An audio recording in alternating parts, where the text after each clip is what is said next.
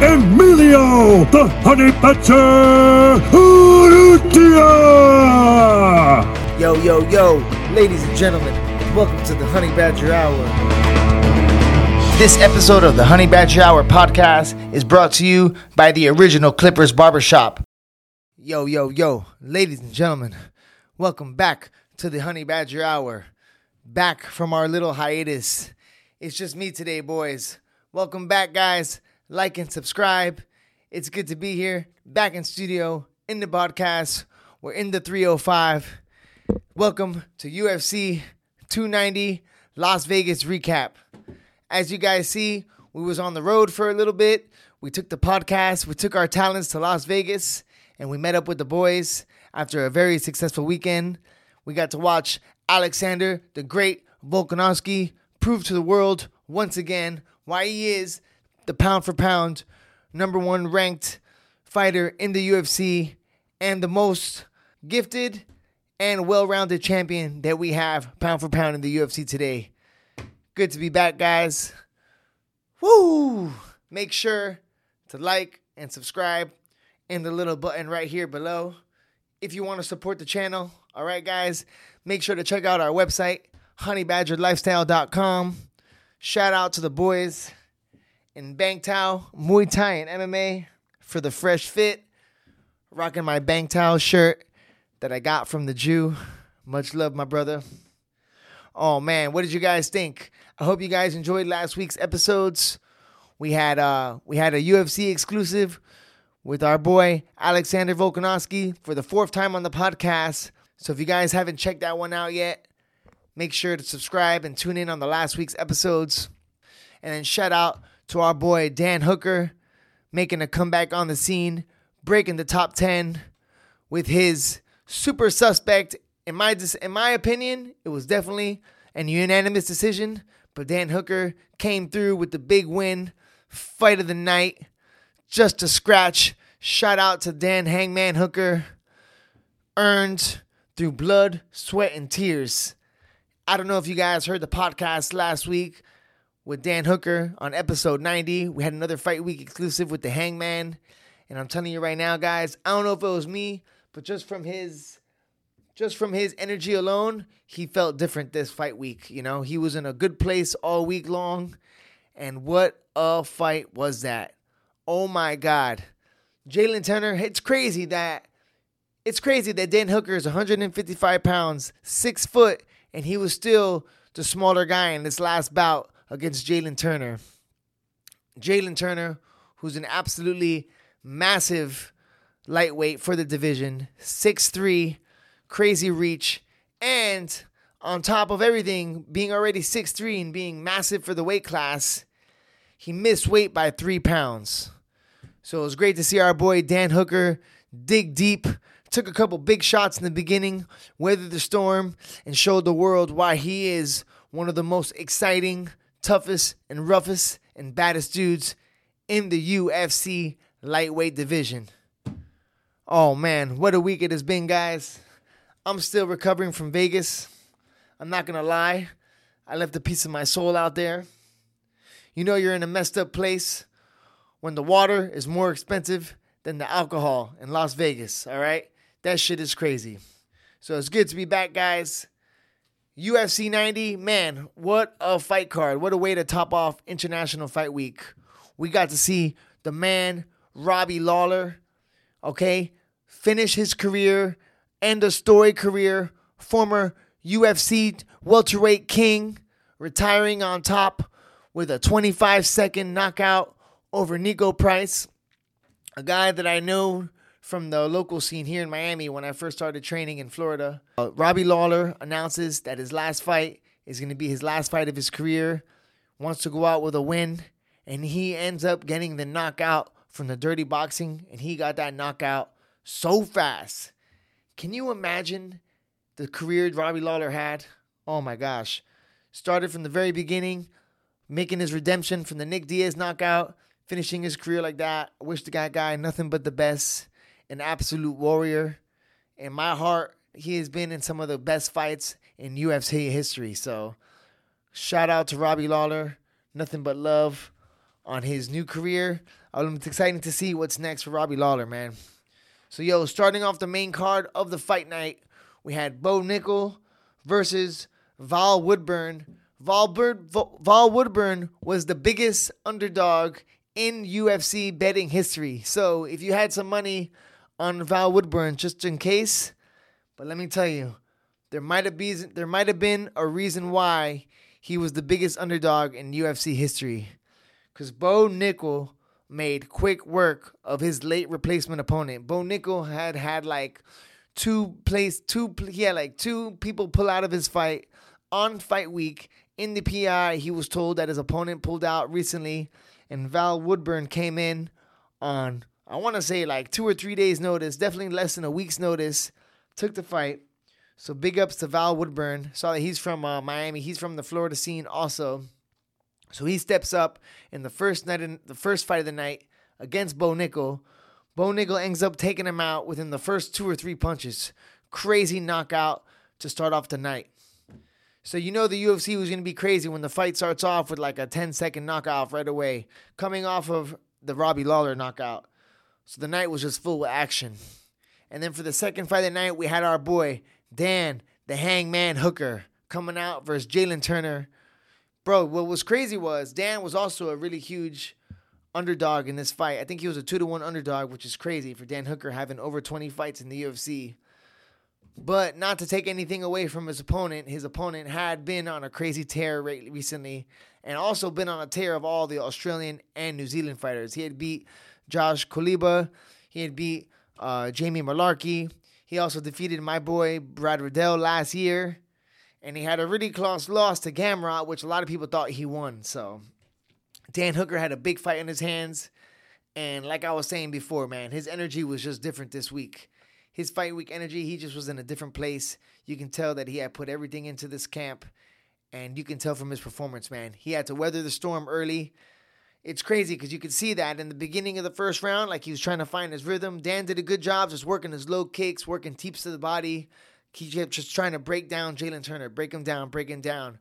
But he was getting caught in the beginning because this guy is six three. So imagine in the beginning of the first round, he kept getting hit. I saw every time Dan tried to commit and come inside, he kept getting tagged up a little bit by Jalin Turner, you know. So props to Jalin Turner doing a good job, keeping the pressure, staying long, hitting him with nice kicks.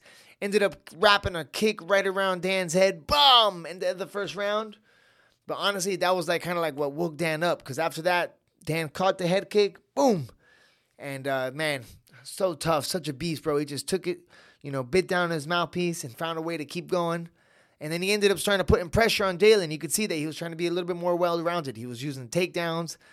And uh, that was the thing about that fight. There was a lot of things in that fight that you, that you might have not seen, but they were all really effective. Like, Dan was using his teeps, low kicks, trying to find his rhythm.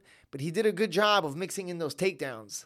And in the first round, even though he didn't get some of those double leg takedowns, Jalin just having to defend it and respect it with just a little bit more wear on his gas tank, a little bit more wear in his gas tank. And I think where Dan really started to do really good is when he found his range. He would come inside with the clinch and start a dirty box. And I remember at the end of the first round, boom, he caught uh, Jalin a little bit underneath, started hitting him with some tight uppercuts. Oh, man, it was great.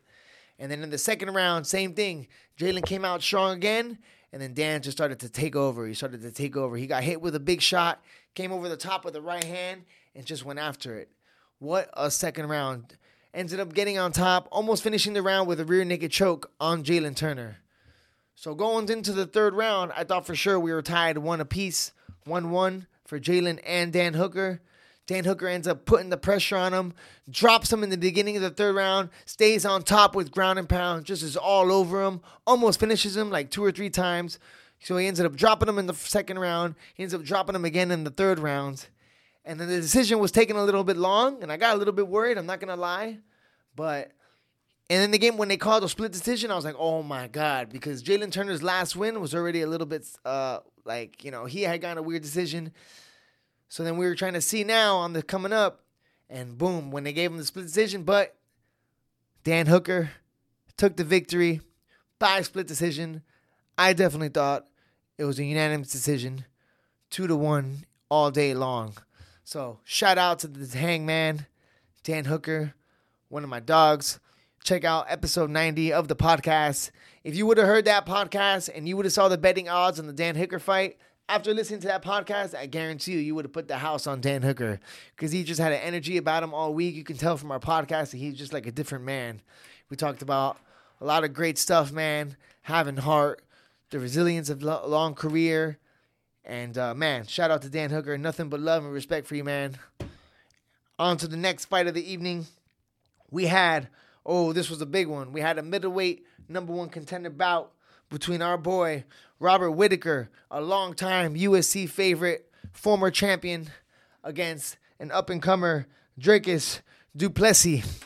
Now, Du Plessis came out, I'm not going to lie, when the fight just first started, I thought Robert Whittaker was going to run through Du Plessis.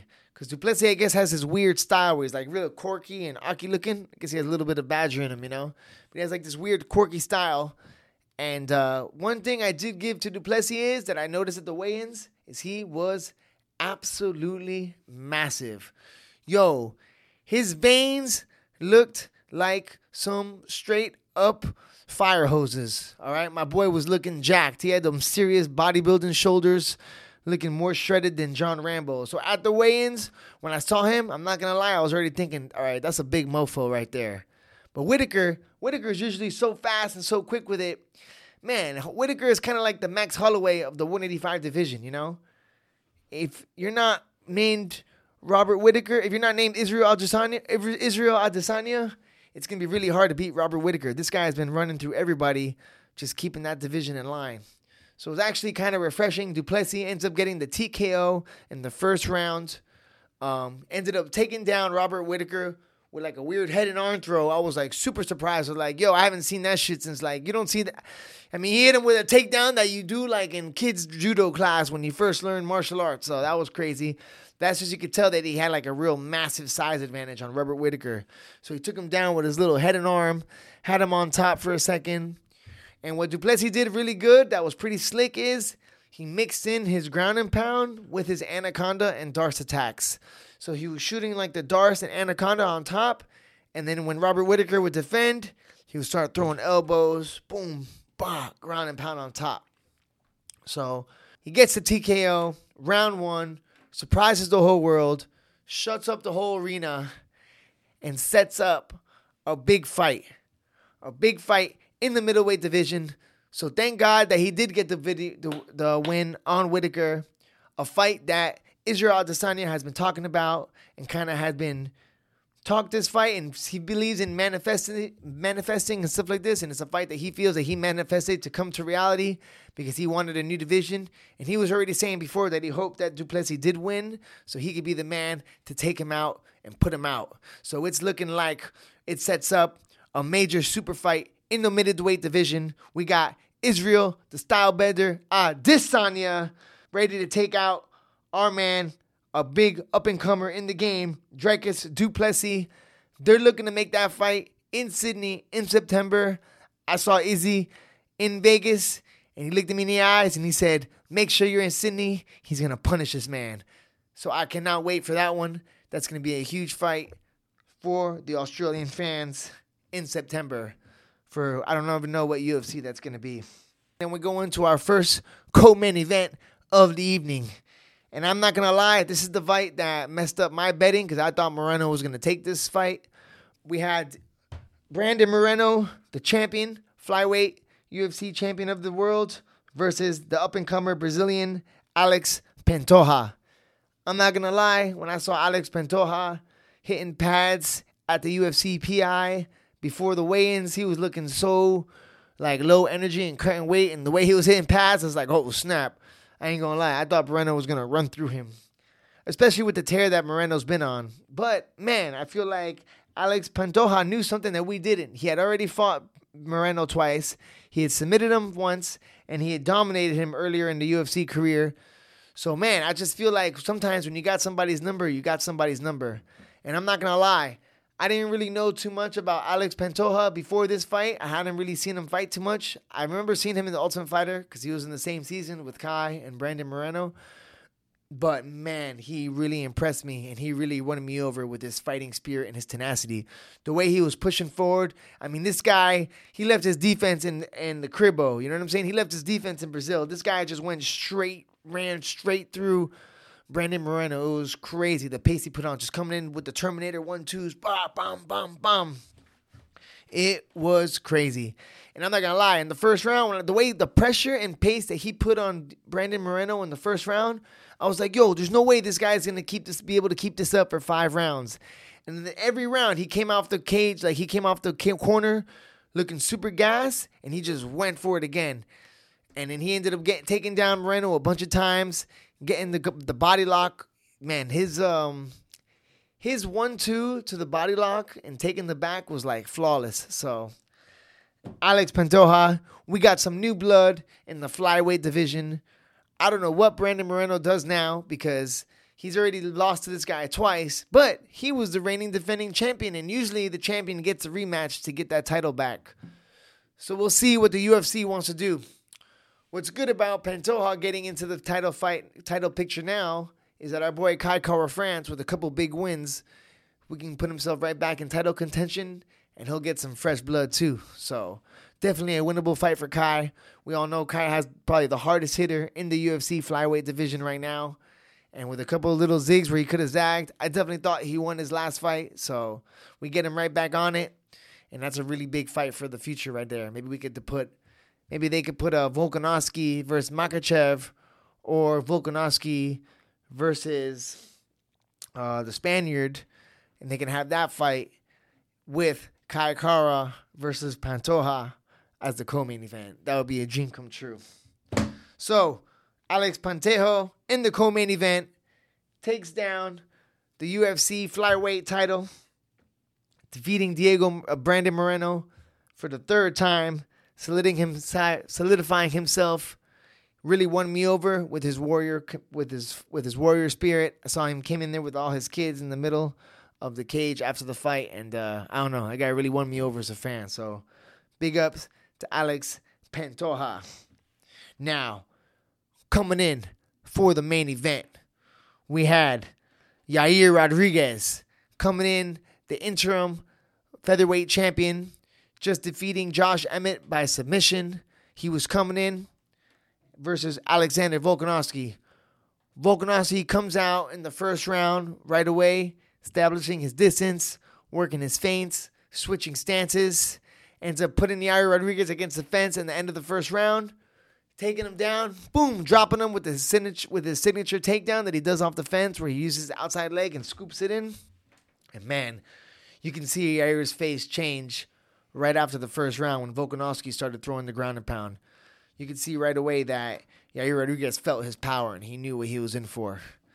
So round one, Volkanovski whitewashes. Round two, Volkanovski starts to set his pace again, closing the distance, working his feints.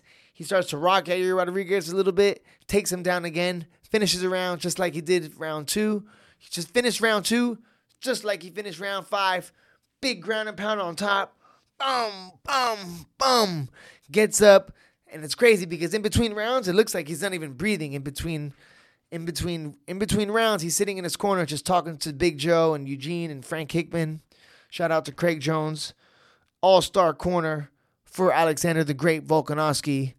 Coming into the third round, two zero. Yair's face is all beat up. He's looking defeated. He's breathing heavy.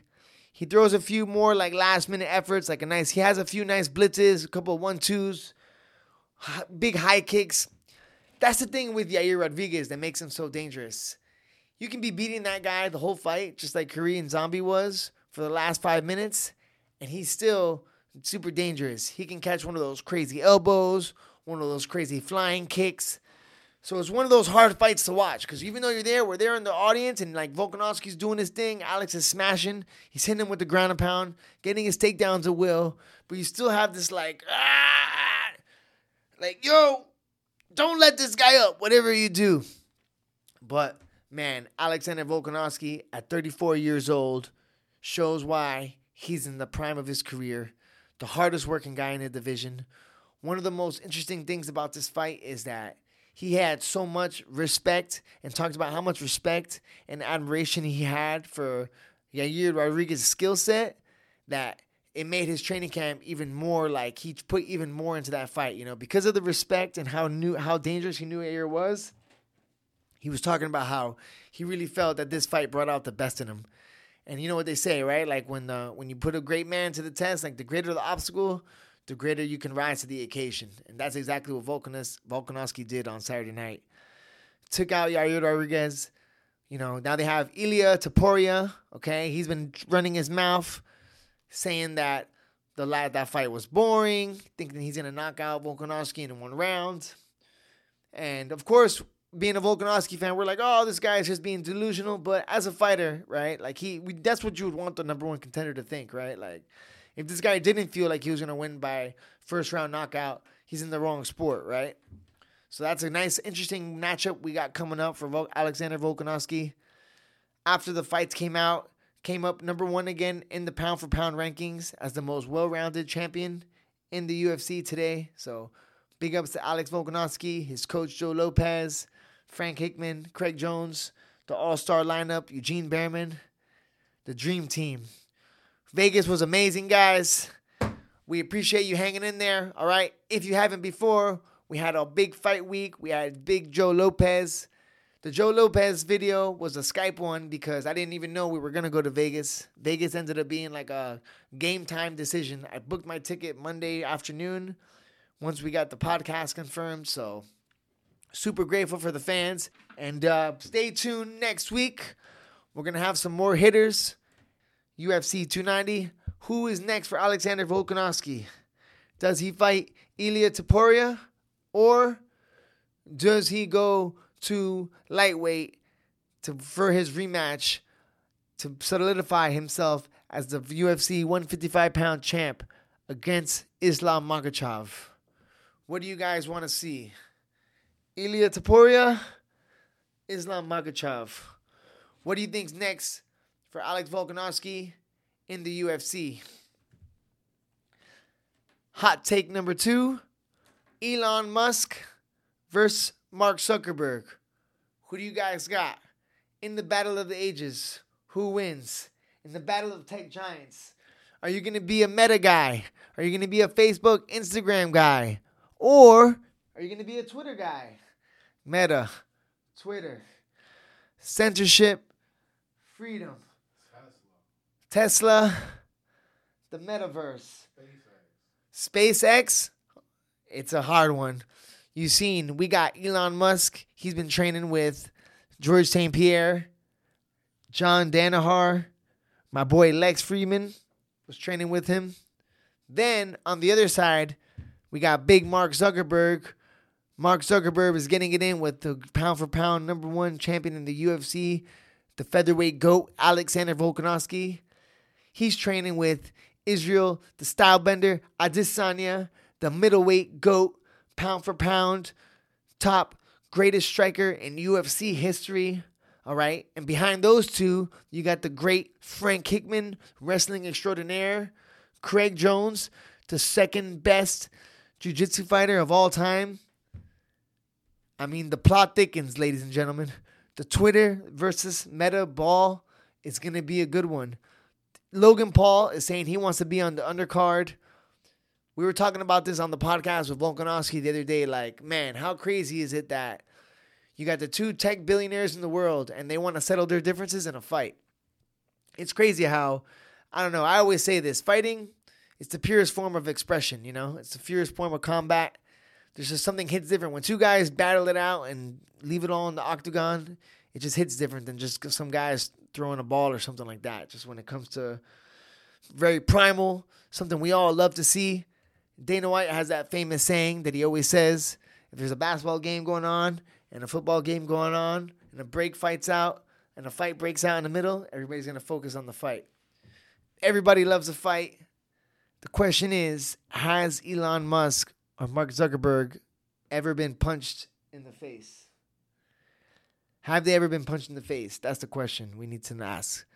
Because sometimes you can train, you can have all the athletics, you can have all the skill. But in fighting, the most important thing is the corazon, is the heart. And I think you definitely need heart. Like, yo, to be a successful, as successful as you are in Facebook and Twitter, you have to have that same characteristics and resilience that you're going to have. It's the same as a successful martial artist. So you definitely have heart. If you're able to get a business that hard, that to such a high standard, then you definitely have what it takes. Or you would think. We don't really know. I guess this is what's the exciting part is. We're going to see if it translates. Because I always prided myself on having heart and being tenacious. And if these goddamn billionaires are also just as have just as much heart, that's going to suck. Anyways, I appreciate you all, you guys. Make sure to like and subscribe. All right, follow us on Instagram. Follow us on TikTok. Follow us on, what else we got, Trev? Follow us on Facebook, Honey Badger Hour Podcast. All right, we got new merch dropping soon, boys. I'm still hungover. I left a piece of my soul in Vegas. I need Jesus. I need to go to church tonight. I need to get on stage, do some comedy. But we're back in the studio, guys. We got a lot of big moves coming. Ladies and gentlemen, Honey Badger Hour, episode ninety-two, Las Vegas recap. Much love to you guys. Love you all. Love the fans. Check us out. We out of here.